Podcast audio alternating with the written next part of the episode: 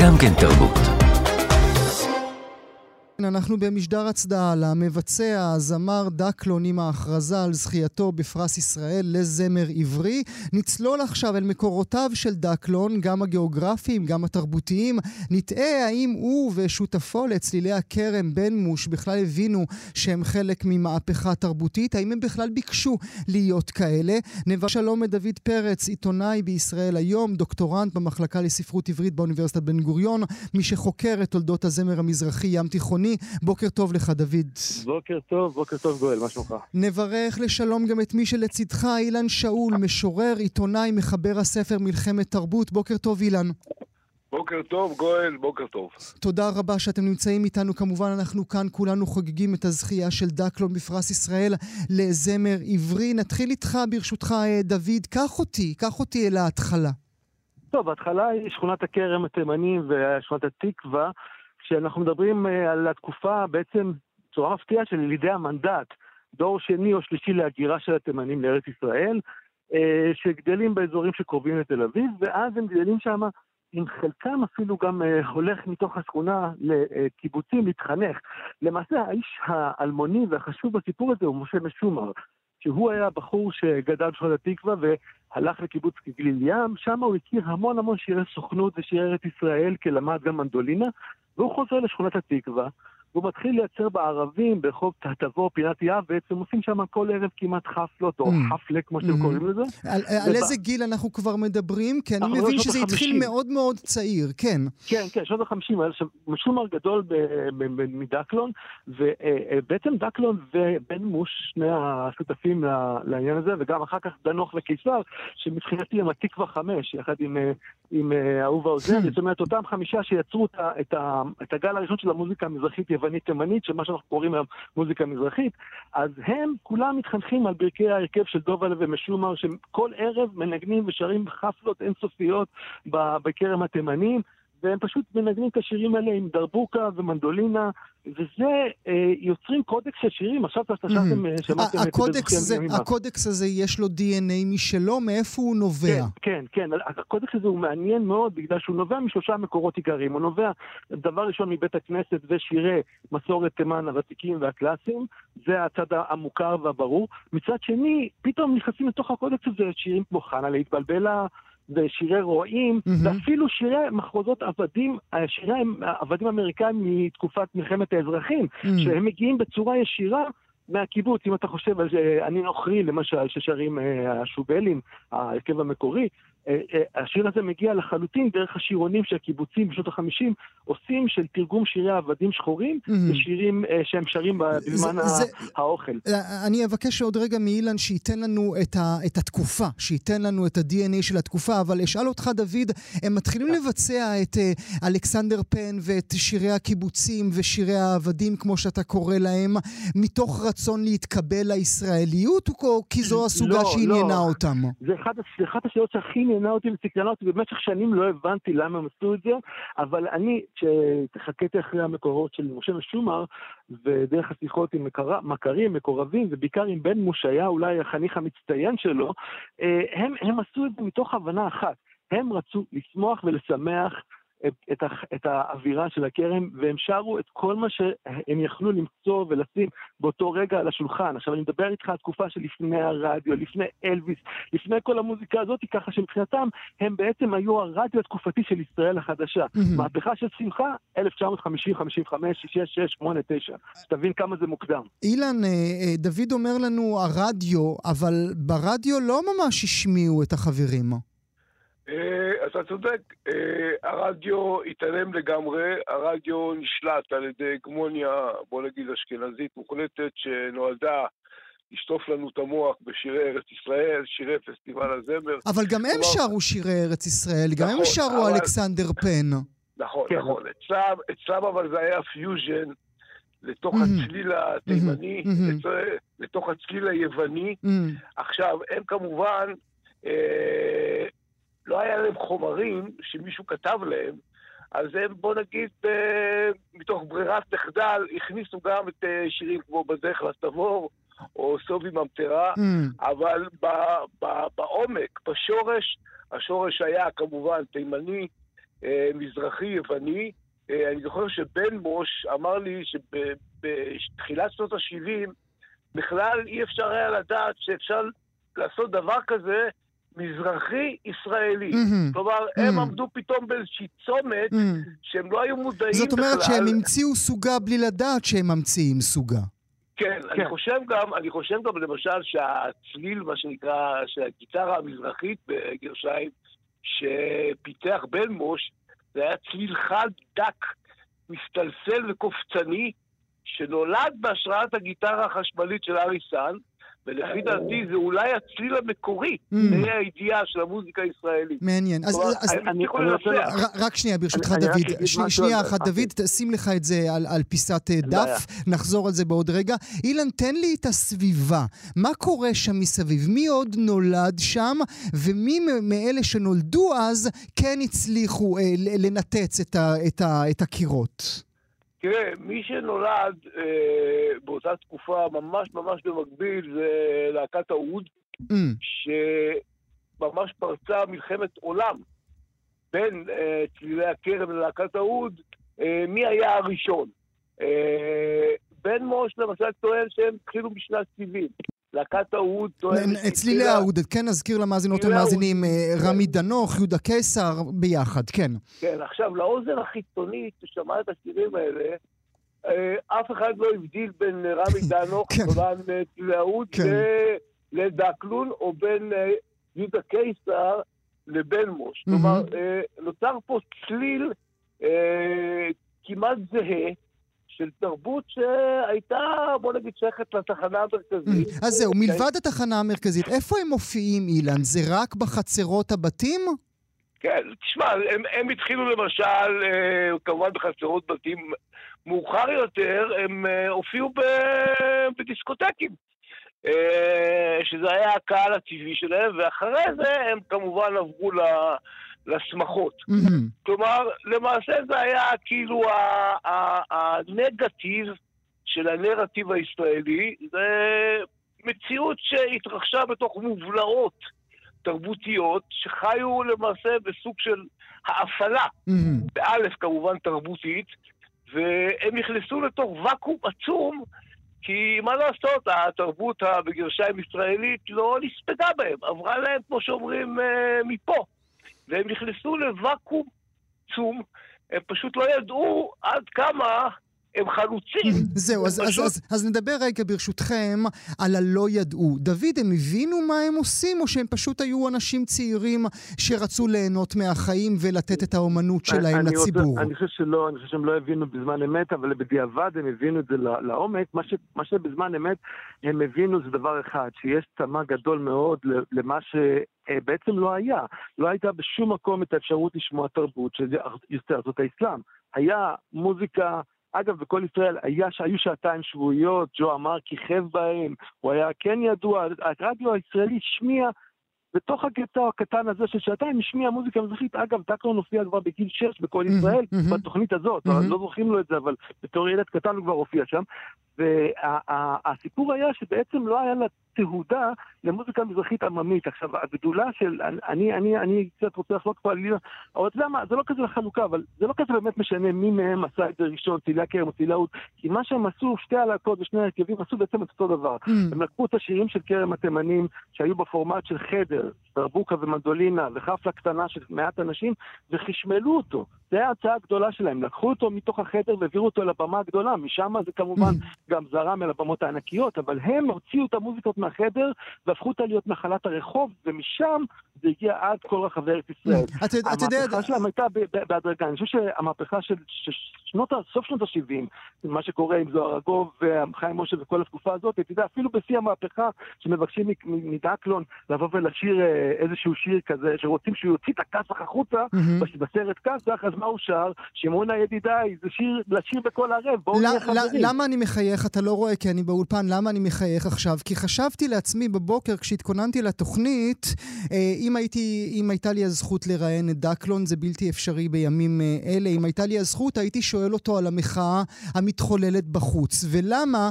כי גם כשהוא שר את השיר מחאה שאותו אתה הזכרת עכשיו, המילים הם חייכו אל המחר, ובלי כל פחד, גם מחר יאיר היום באור זוהר, ועוד נוסיף כמו היום כולנו יחד.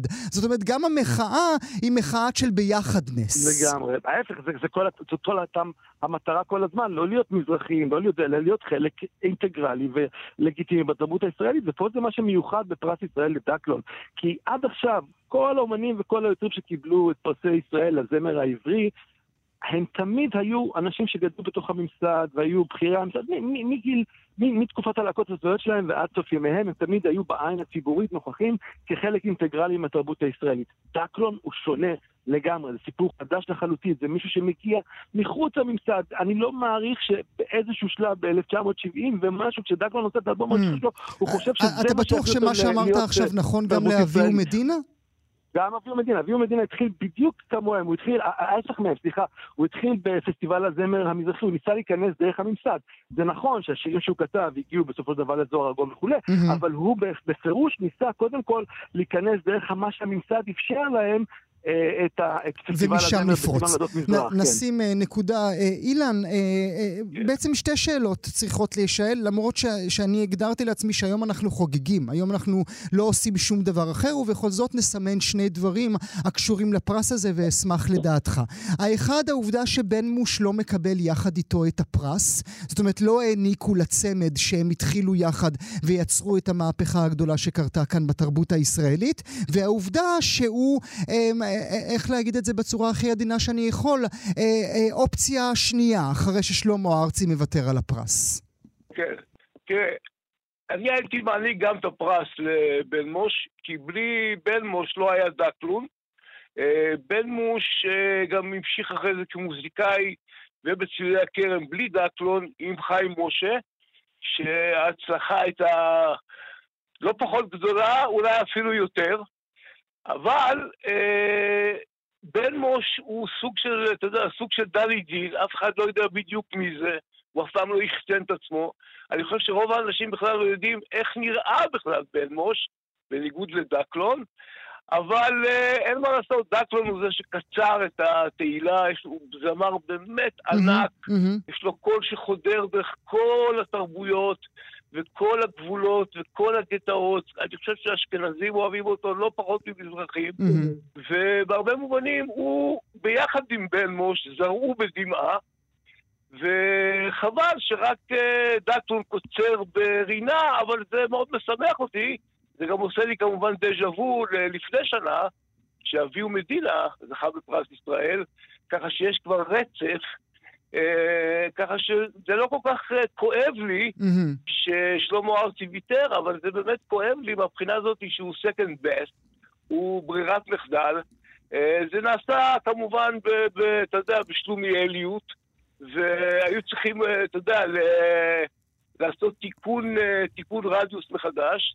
אבל אתה יודע, איך אומרים במקורות, מתוך שלא לשמה, בא לשמה. בא לשמה, ואני חושב שבהחלט, בהחלט מגיע לדקלון כזמר וכמייצג של מה שנקרא דור המדבר, שהגיע. אתה רואה, הגיע זקוף, גאה, לא ממצמץ, לא נרפה, לא על הברכיים. אלא כבשר מבשרנו. ותמיד מחייך. דוד, אולי כן. בנקודה הזו אני אחזור על, דבר, על דבריו של אילן, אה, כזמר וכבן לדור המדבר. והנקודה שהוא זמר, העובדה שהוא לא כתב שיר אחד אה, בחייו. שיר אחד ספציפית, אבל... אה, הוא כתב שיר אחד, סליחה, סליחה, סליחה. כן. זה, זה, זה, זו פעם ראשונה, זה, זה, זה גם אה, נקודה לא, היסטורית. גם שושנה דמארי, יורם גאון, וגם יורם גאון לא כתב שירים בחייו, הוא מבצע במשך כל חייו. גם אה, יפה ירקוני לא כתבה כתבה שירים. זאת אומרת, שלוש, שלושת הזמרים שזכו עד היום, הם, הם לא כתבו שירים, שזה מפתיע, כי החלוקה בפרסי פרס ישראל הם כאלה שיש לך 11 כותבי שירים ויוצרי שירים, וארבעה זמרים עד היום, אז מתוך החמישה עשר עד היום. לכן זה מעניין. Mm-hmm. יש בעצם, בישראלית יש הפרדה בין הדמות של זמר כמבצע, mm-hmm. לעומת כותבי שירים שהם כאילו המהותניים של הפרס, ומקבלים על זכות המהות שהם יצרו. עכשיו, אצל דקלון זה מרתק, כי מוזיקת פופ היא לא שיר מילים ולחן, היא גם ביצוע וגם הנוכחות הפיזית והחיוך שלו. ואת השירים של דקלון, למרות שאחרים כתבו, משלמה המלך ועד אלתרמן ועד אביהו מדינה, חבורה נכבדה מאוד, כן, כולם, כולם, כשהם עוברים דרך הפה שלו ודרך הגרון שלו, יש לו גרון זהב, באמת. הקול שלו הוא קול פנומנלי, אתה בתור מפיק מוזיקלי, אתה כל כך שומע את הקול שלו, אתה מבין שהוא חותך כל סגנון, הוא יכול לשיר מה שהוא רוצה, והקול שלו הוא כל כך מוזהב ומוצלח, שהוא מצליח לתרגם את כל הדברים האלה ולהפוך אותם לצליל הכי ישראלי שיש לנו. וזו הגדולה הכי טובה, הגדולה שאני חושב, לא אכפת לי, אתה יודע, הגיע מקום שלא משנה, הסיבות יישכחו, בסופו של דבר מי שקיבל היום את הפרס זה הזמר של ארץ ישראל, הישראלית ביותר. אז אתה אומר הזמר הארץ-ישראלי דוד, אבל הדת, הדת היא חלק מרכזי מאותה שירה, מאותו טנר רחב? לחלוטין. אני חושב שלכן גם ששאלת מקודם אם דקלון היה הולך למחאה, אני לא חושב שהוא היה הולך למחאה מסיבה פשוטה, כי הוא לא, יש לו אהבת ישראל חוצה וגורפת כל הגבולות, הוא לא היה שר רק לחצי מהעם, הוא היה מוכן לשיר לכולם בו זמנית, לשתי הפגנות, מה שנקרא, בו זמנית, כי מבחינתו זה החיבור, המוזיקה נועדה לחבר אותנו, לשמח אותנו, לתת לנו את החיבור בין יהדות לישראליות, עבריות, חילוניות, שירה רוסית, שירה תימנית, הכל ביחד. והעיקר באמת לשמוח ביחד, וזה הדבר הכי חשוב שהוא העניק לה לתרבות העברית, אני חושב, יותר מכל דבר אחר. אני רוצה לסיום, ברשותך, אילן, תאמר לי כן. משהו על המהפכנות שלו בעיניך. אה, לפי דעתי הוא לא היה מהפכן. אה, אתה יודע, רוב הזמרים, בגרשיים מזרחים, לא היו מהפכנים באופיים, אלא אמנים באופיים, באישיותם. המהפכן המרכזי שייצג אותם היה אביהו מדינה.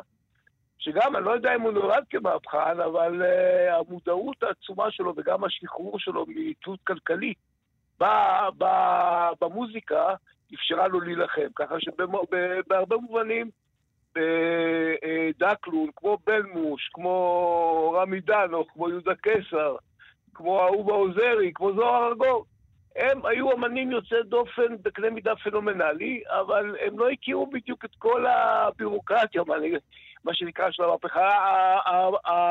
זה היה גדול עליהם, זה היה גדול עליהם, אבל uh, הנה, ממרחק הזמן, אתה מבין שההתעקשות שלהם להיות קרובים אצל עצמם, ואצל תרבותם, ואצל מה שנקרא שורשיהם, היא זאת שעשתה את המהפכה. כלומר, מה שעשה את המהפכה זה האמת. זה האמת ממש. זה האמת, כן. דוד פרץ ואילן שאול, לעונג רב, תודה שהייתם איתנו הבוקר. תודה רבה. אוקיי, תודה, תודה, תודה, גואל, ביי. גם כן תרבות. והאורח הבא שלי הוא מעמודי התווך של המוסיקה בדיוק בנקודה הזו, הוא גם שותפו של דקלון לצלילי הכרם. נברך לשלום את משה בן משה בן מוש, בוקר טוב לך. בוקר טוב לכם. ברכות, אה, תודה רבה שאתה נמצא איתנו הבוקר. איך אתה מרגיש אל מול הזכייה של דקלון בפרס ישראל? אה, אני שמח מאוד, מגיע לו.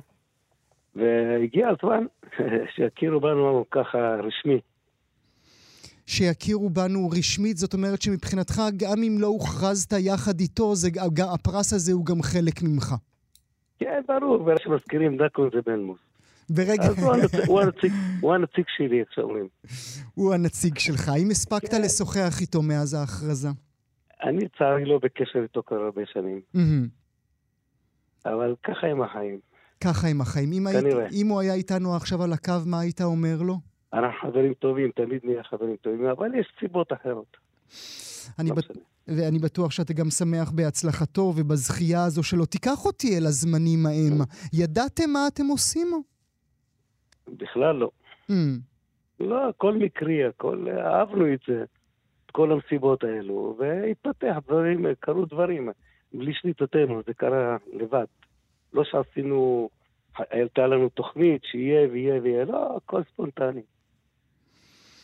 אתה, לא, לא בשעה שדקלון הוא מהכרם, אתה נולדת בשבזי, 1947, נכון? זה, זו שנת, כן. זו שנת הולדתך. גם כדורגל, אהבה מאוד גדולה. איך התחברתם ביניכם, אתה והוא, אתה ודקלון? היה, היה שם מועדון, ששם היינו נפגשים. מהשכונה, מאצלנו ומשבזי וזה. והיינו משחקים כדורגל, כדורסל, משחקים. היה גם שיעורים לגיטרה. ושם הכרנו, ובאו עוד הקודמים לפנינו, צבעי שבזי, mm-hmm. והם הדיקו אותנו. ומהם למדנו את כל הדברים, את כל החומר הזה. מי העניק לך את הגיטרה הראשונה? הגיטרה הראשונה, קודם כל זה התחלתי עם. Mm-hmm. ואחר כך שנסעתי ללונדון שנה, שם הייתי, אז אותו בן אדם שקנה לי את המנדולינה, הוא גר שם בן דודה שלי, והוא הוא אמר לי, למה אתה לא מזכיר את השם שלי? תמיד אתה אומר בן דודה שלי. קוראים לו מוניוס. סוף סוף יש לי את הזכות להגיד את השם שלו. כן. אז uh, הוא אמר לי, שמע, משה, עזוב, עבר.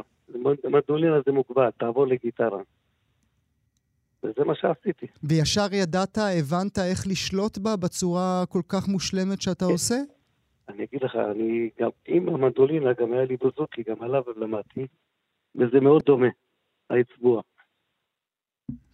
מאיפה הבאת את הסגנון הכל כך, אה, אה, כל כך חדשני בזמנו לגיטרה הזו בחנה להתבלבלה ובזוכרי ימים ימימה ובחסידת סחורה? זה בא לי מהמוזיקה היוונית mm. וממורי ורבי משה שומר על המנדולינה. Mm-hmm. הייתה לו פריטה מיוחד ומזה יצא מה שיצא. וכשאתה נוסע אה, בשנות ה-70 ללונדון, זה היה במטרה מה? להפוך, אה, להפוך לשם, להפוך שם לחלק מהמוסיקה? לא, לא, לא, לא קשור למוזיקה, mm. בכלל לא קשור mm. למוזיקה. Uh, הרבה מהשכונה פה ומשפחה נסעו לשם ולא חזרו.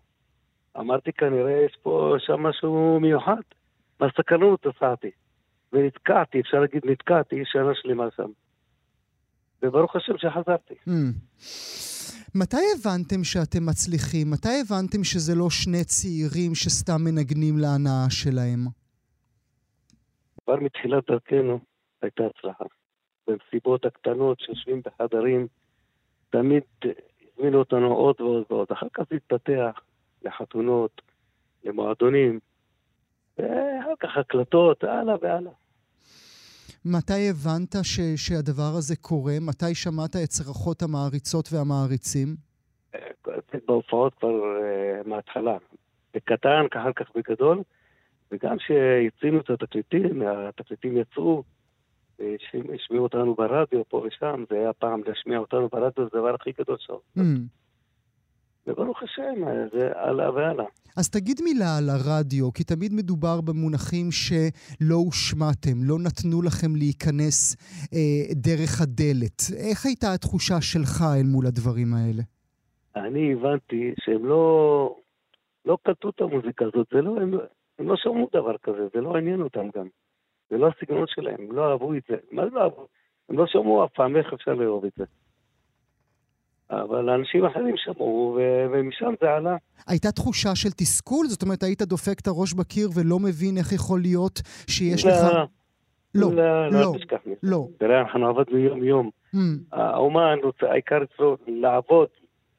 אנחנו עבדנו יום-יום, לא הייתה מנוחה. Mm. זה הדבר, אם משמיעים אותך זה בונוס. זה הבונוס, זה לא המטרה. לא, בכלל לא, mm-hmm. זה לא כל כך... Mm-hmm. היה גם ניסיון, אם אני זוכר את הביוגרפיה נכון, היה גם ניסיון שלכם להופיע בחו"ל, בארצות הברית, בלונדון? אה, תמיד דיברו על ארצות הברית. אה, לונדון הופענו. יש לי, הייתה לי משפחה שם, אירועים וזה, מדי פעם. אבל אתה יודע, אז בשנות ה-80, אה, ניו יורק ואריסן, וטריפונס ושימי טבורי, כולם נסעו לשם, וזה החלום שלנו. Mm-hmm. וזה קרה. בא מישהו והזמין אותנו, וכשהגיע הזמן לנסוע לשם, קרה שם מקרה רצח במועדון. וואה. וזה שהזמין אותנו לא, לא, לא שלח כרטיסים, mm. ונתקענו. ונסענו ללונדון. סתם, דקלון יש לו משפחה שם, ולי יש משפחה. והיינו שם שלושה חודשים, אחרי שלושה חודשים אמרתי לדקלון, יאללה, בוא נחזור. Mm. הוא אומר לי, אני גמרתי עם המוזיקה, סיימתי, זהו, לא יכול יותר. אין לי כוח לזה. ארבעה ילדים, אני עובד פה, אני רוצה לעבוד פה בלונדון ולהישאר. אבל אני לא יודע אם זה הנושא. Hmm, לא, זה, ההיסטוריה היא כל כך אה, יפה וכל כך כן. מתעתעת, ויש עכשיו איזשהו סוג של סגירת מעגל. נזכיר גם למאזינות ומאזינים, בשעה שדקלון עוזב, אתה מגלה אה, זמר צעיר, אחר, חיים משה, אתה, אתה מקליט איתו יחד מה שיהפוך את, את אלבום הפריצה שלו, אהבת חיי, עם שירים נהדרים כמו לינדה לינדה, אימא אימא וסמדר, כל השירים האלה. אם אני צריך לשאול אותך בסיכומו של דבר, מהו שיא גאוותך, על מה, מה תבחר? אני אבחר בתפילה שבזי, תפסיק משנת 2000, שני דיסקים עם השירים הכי יפים שיש, הכי יפים שרואים, ש... שאני אוהב את העמי, כן? זאת הגאווה שלך. זה הגאווה שלי, ולהרבה שנים, כמה כן, לא יודע, אבל הצעירים יראו. שישמעו שזו המוזיקה הכי יפה שיש בארץ. אנחנו נגיד לך תודה רבה על השיחה הזאת. בשבילנו גם אתה חתן פרס ישראל. בן מוש, תודה רבה שהיית איתנו הבוקר. זה מאוד, תודה רבה לכם. גם כן תרבות. נדבר עכשיו על האדם הפרטי שהוא דקלון, על אורחות ימיו, על השפעת ההצלחה על חייו. נמצא איתנו עכשיו מי שכבר כמעט 40 שנים מנגן איתו. נברך לשלום את הקלידן, המפיק, המנהל המוסיקלי, בצלאל גלעדי. בוקר טוב לך. בוקר אור.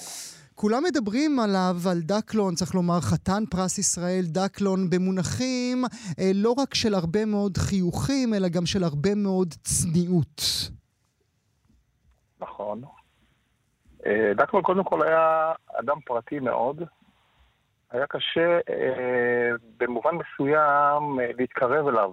הוא היה חי חיים כלפי חוץ, אבל היה צנוע גם כלפי פנים. ובאיזשהו שלב דקלון, אתה יודע, חזר בתשובה. ושם השתנו החיים שלו. שם למעשה הוא התחיל... מה? באיזה מובן? גם במובן חומר השירים, שהוא התחיל להקליט אה, שירים יותר אה, דתיים, שהוא גם קיבל את הקהל הזה, הקהל גם קיבל אותו, הקהל הדתי. Mm-hmm. ומשם למעשה גם החיים שלו, הילדים שלו חזרו בתשובה, ואתה יודע, כל כולו היה למען זה, ובאיזשהו מקום הוא גם הפסיק להופיע מעורב. Mm-hmm. וזה השפיע. השפיע עליו על ה... שבאיזשהו מקום הוא הפסיד אה, קהל מסוים, שלמעשה אחרי זה הוא קצת נפתח לשם אה, בחזרה. Mm-hmm. אה, כן, אה, מסלול, מסלול ימיו, או לפחות כך היה עד עכשיו, זה קימה, הליכה לבית הכנסת, גם אם ההופעה נמשכה עד ארבע לפנות בוקר, חזרה הביתה, צפייה מעט בסרטים, אני מבין אה, שהוא מאוד אוהב סרטים הודים, ושוב, ושוב חוזר חלילה. בעיניך החזרה בתשובה לא הייתה שם תמיד בעצם? גם לפני החזרה הרשמית, הכותרת? תראה, דקלון תמיד היה מבית דתי. היינו מתפללים באותו בית כנסת בכרם, נולדנו בכרם, גדלנו בכרם, ודקלון תמיד היה חזן, באמת, תמיד היה הקטע הזה, אבל המוזיקה אה, משכה אותו מהמורים שלו, השובלים, לקחו אותו, הם היו חילונים, אז דקלון נמשך לזה יותר. אז אתה יודע, היה במרכאות זיופים בבית הכנסת, מבחינת אה, להגיע לבית הכנסת, להתפלל. אה, ורק מאוחר יותר, אגב, הוא היה חזן אה, ממש חבל על הזמן. כן. כן, כולם היו מחכים שיקרא את ההפטרה בתימנית, שהיה לו קול ערב, אתה יודע, בלי מיקרופון, ו... וזהו, ואתה יודע, הדת עשתה לו אבל משהו טוב. Mm. מין רוגע כזה, מין שלווה, מין ביטחון עצמי יותר. מה שהיה חסר לו שם הוא, אתה יודע, הוא היה אדם אה, קצת אה, לא אוהב להתערבב המון, הוא אוהב את הפינה שלו, השקט. השקט שלו. הוא לא היה, הוא לא היה אחד שנהנתן, בוא נגיד. הוא היה צנוע מאוד, גם בבית שלו, יש לו בית צנוע עד היום. אה, הוא נוסע על רכב אה, באמת צנוע, לא, לא להוציא את העיניים לאנשים, כלום, ממש. נותן גם במה לאנשים. הוא נתן במה לזוהר ארגוב, נתן במה לאומנים צעירים, אה, פרגן להם תמיד. גם uh, בשיא ההצלחה שלו. מדוע בצלאל אני שומע uh, נימה של עצב בקול שלך כאשר אנחנו מדברים על דקלון? כי תראה, אנחנו עבדנו בשנים האחרונות, עבדנו המון. ואתה יודע, אנחנו, חוויתי את, ה... את הדעיכה שלו באיזושהי צורה, אה, בוא נגיד, אה, אתה רואה שהקהל אוהב אותו, אבל אה, היה קצת קשה לספק את הסחורה לקהל. גם הקורונה שברה את זה mm-hmm. בצורה בלתי רגילה. למרות שהיינו עושים הופעות בקורונה על משאיות, בתוך שכונות כאלה וזה. אבל באיזשהו שלב, אתה יודע, אתה חי עם אדם שנים רבות, ואתה רואה את, ה... את הדרך שהוא עובר, ואת דרך החיים של התבגרות, ואתה יודע, זה קצת עצוב. אתה רואה איך הבן אדם משמח אנשים. כשהיה מחתן, היית רואה, היינו מחתנים, הולכים לחתונה של מישהו, האבא היה אומר, חיתנת אותי ואת ההורים שלי גם. שלושה דורות. שלושה דורות. אה, תחשוב. אה, והצעירים אוהבים אותו. נדיר שצעירים, אה, דור של היום, מה ש... כל השירים, הרי הפרויקט של רביבו, שר את השירים האלו. כן. אז, אז ככה זה התחיל, הם היו באים לראות אותנו, אתה יודע, וצילמו אותנו, וככה בנו את הזה. והם גילו את זה שהצעירים צריכים את המוזיקה הזאת, פשוט לא היה להם את זה בשנים האחרונות. Mm-hmm. שוחחת עם דקלון עם ההכרזה? כן. ספר לי קצת. דיברתי. אתה יודע, הוא לא מרבה במילים. הוא מברך את הקדוש ברוך הוא, וזהו, צנוע, אתה יודע, הוא לא אחת שכוחי ועוצם ידי. הוא, הכל אצלו זה... הוא בסדר, אומר בסדר, טוב. בסדר זהו. כן, אין אצלו, הוא תמיד היה כזה. דקלון היה, אתה יודע, חפיף, הכי, הכי פחות מילים, יותר מעשים. Hmm. ממש. אתן לך דוגמה פשוטה, גם כשהיינו מגיעים לאיזה אירוע, והציוד הגברה לא היה טוב שם. אתה כבר מתחיל לשיר, יאללה, שרים, זורמים. אתה יודע, הוא לא אחד שעכשיו... לא עושים עניינים. לא עושים עניינים. לא, ממש לא. ממש, אתה מדמיין אותו מגיע לבנייני האומה במוצאי יום העצמאות? אתה יודע, זה לדמיין, אה, הוא תמיד ירגיש צנוע, לא אחד שהוא, הוא ילך רגיל כמו שהוא הולך רגיל בבית, ויתנהג וידבר רגיל כמו שהוא מדבר בגובה העיניים לכולם. אה, הוא לא אחד שיודע שהוא איש מילים, אתה יודע, מילים גבוהות, לא, הוא מוציא את מה שהוא מרגיש. כמו שהוא מדבר, ככה הוא שר. הוא מרגיש את ה... את הכי פשוט. Mm. אין, אין לו את הגאווה, אין לו, אני זמר, אני זה, אני מקבל. לא, מצידו, לקבל או לא לקבל זה אותו דבר. Mm-hmm. אני רוצה, מבחינת, ש... uh, אני רוצה שתגיד כן. לי מהמקום שלך, uh, מילה לסיום. בעיניך זה, זה הניצחון הגדול? זהו?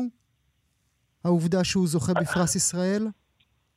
זה לא ניצחון, אתה יודע, דקלון אה, ניצח כבר מזמן, מזמן את uh, כולם, כי העובדה שהוא נכנס לתחום של אה, שירים ישראלים לפני המון שנים, והוא לקח שירים של זמרים ישראלים ועשה אותם יותר טוב מהזמרים הישראלים פשוט. הוא הביא את המניירות שלו, את ה... אפילו את הבית כנסת שלו לשיר חילוני. הוא לקח משהו והביא אותו יפה, אתה יודע, גם חנה התבלבלה וגם כן, גדליה. כן. לקח, לקח את אלתרמן ושיפץ אותו, הוסיף לו תבלינים פשוט. אתה מבין? וזה לא, מ... וזה לא מאיזה גאווה הוא עשה את זה, לא. מהפשטות, הרי שירה זה פשטות, והעובדה שהשירים נשארים עד היום. Mm, כמובן. אתה יודע, אתה... כמובן, חלק מה-DNA הישראלי כולו. טוב, נודה לך, בצלאל גלעדי, תודה שהיית איתי הבוקר. תודה רבה, תודה רבה. גם כן תרבות. הכותל המזרח, השיר היפהפה הזה, שבטח כולכם עכשיו בבית מזמזמים אותו, כתב אה, דודו ברק, הלחין יוני רואה, הוא אחד מהלהיטים של דקלון, ומי ששרה איתו כמובן היא אביב אבידן, שתספר לנו סיפור פנטסטי מאחורי השיר הזה. אביבה, בוקר טוב לך. בוקר טוב גואל, מה שלומך? איזה שיר פנטסטי השיר הזה, בן כמה הוא תזכירי לי? וואו, ב-93 אני חושב שהקלטנו אותו, אולי 92, סוף 30, 30 שנים. וואו. 30 כן. שנים. כן? ואפילו כן, לא נחשב נכון. בני כמה אנחנו, אביבה. ממש ספרי, לא. ספרי לי את מאחורי הקלעים. אה, וואו, ככה, את דקלון אני הכרתי באולפן שהקלטתי את האלבום הראשון אצל בן מוש, הפקות. משה בן מוש היה המפיק המוזיקלי, אה, זאת אומרת, היה אחראי על כל ההפקה. ג'וג'י גבאי עשה את העיבודים המוזיקליים, יוני רוי היה המנהל שלי, המוזיקלי. בקיצור, היינו יחד, ודודו ברק פנה ליוני רואה ואמר לו שהוא יוצא עם אלבום משלו. הוא ביקש ממנו, אה, שלח לו את הטקסט של כותל המזרח, ויוני אה, הלחין את השיר, אהב מאוד את השיר, הלחין אותו, ופנה לכמה אומנים, הוא, בתכנון היינו אמורים להיות כמה אומנים, זה מרגלית צנעני, זה חיים משה, זה דקלון, זה אני, ועוד. בקיצור, לאט לאט נשרו כל האומנים, ונשארנו רק אני ודקלון. נשארנו, כן, לא, זה היה מצחיק. זה סיפור פנטסטי. בזמן אמת התבאסת? כאילו, כי אי אפשר לדעת מה יקרה עם שיר. לא, אני לא התבאסתי, אני טיפוס אופטימי. דווקא שמחתי שזה כמה שפחות אומנים, יותר אה, מקבלים שורות לשיר. כן, כן יותר פוקוס. כן. אבל הגענו לאולפני אולקולינור ב-12 בצהריים, אני זוכרת, דקו, אני, אני קמתי ביום שישי בבוקר, מוקדם, לתקתק את הבית, 30 שנה, ילדים תינוקות בבית, כן? אז הייתי צריכה לארגן את הבית, להכין את השבת, לרוץ לקולינור ב-12 בצהריים, נכנסנו, ועשינו את השיר בטיק טק, זה היה כל כך מהר, זה היה מהמם, באחת כבר חזרנו הביתה.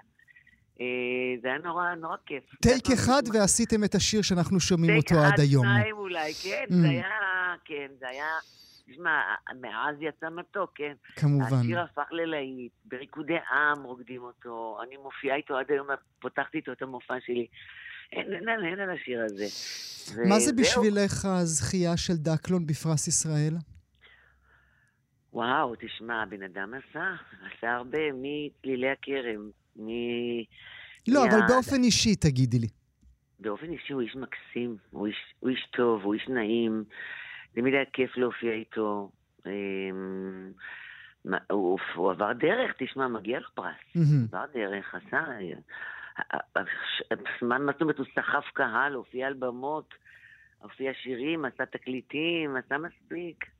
עשה מספיק. עד לא מזמן ראיתי אותו עם אה, זכרה שיבדל לחיים ארוכים עם אהובה עוזרי ושגיב כהן בהופעות. זאת אומרת, אה, זאפות הוא עשה, אין מה לעשות, תשמע, בן אדם מגיע לו פרס. וכל הכבוד למרגול שהיא באמת אה, פרגנה לו. כן, אה, מרגלית צנני הייתה יושבת ראש ועדת הפרס שהעניקה את הפרס הזה לדקלון. נדמה לי שנה שעברה זכתה, לא? לא, היא לא זכתה עדיין בפרס ישראל. אולי גם היא תזכה. אולי גם היא עוד... תנו לי להיות יושבת ראש, אולי אני אבחר בה. תני לנו איזה, לסיום איזה זיכרון... אין כמו על הבוקר, אין, אין, מה? תני לי לנו לסיום אה, זיכרון יפה שלך אה, מדקלון. וואו, אני זוכרת שהופענו אצל רבקה מיכאלי בתוכנית של יום שישי. וואו, אני זוכרת את ההתרגשות שלי, אלוהים, זה היה, זה הופיע בטלוויזיה. עם, עם זמר, זמר ים תיכוני, לקבל פריים טיים, זה היה כל כך כל כך מרגש, וכותל המזרח שם, סחפנו את הבמה. בסדר, דק לנו לא מהמשתוללים על הבמה, אני אבל זאת שהשתוללתי וקפצתי. אבל עד היום התמונה הזאת, כן? הילדים שלי היו אומרים לי, דקלון מחזיק את המיקרופון כמו בננה. פעם שאני רואה את דגלו מחזיק מיקרופונים, היו אומרים לי, אמא, הוא מחזיק את זה כמו בננה. מצחיק. חמוד, כן. אנחנו אה, יחד איתך אה, נשלח לו ברכות על הזכייה המרגשת הזאת. אביבה אבידן, תודה שהיית איתי הבוקר. תודה גואל, תודה לכם, בוקר טוב, שיהיה לכם יום טוב.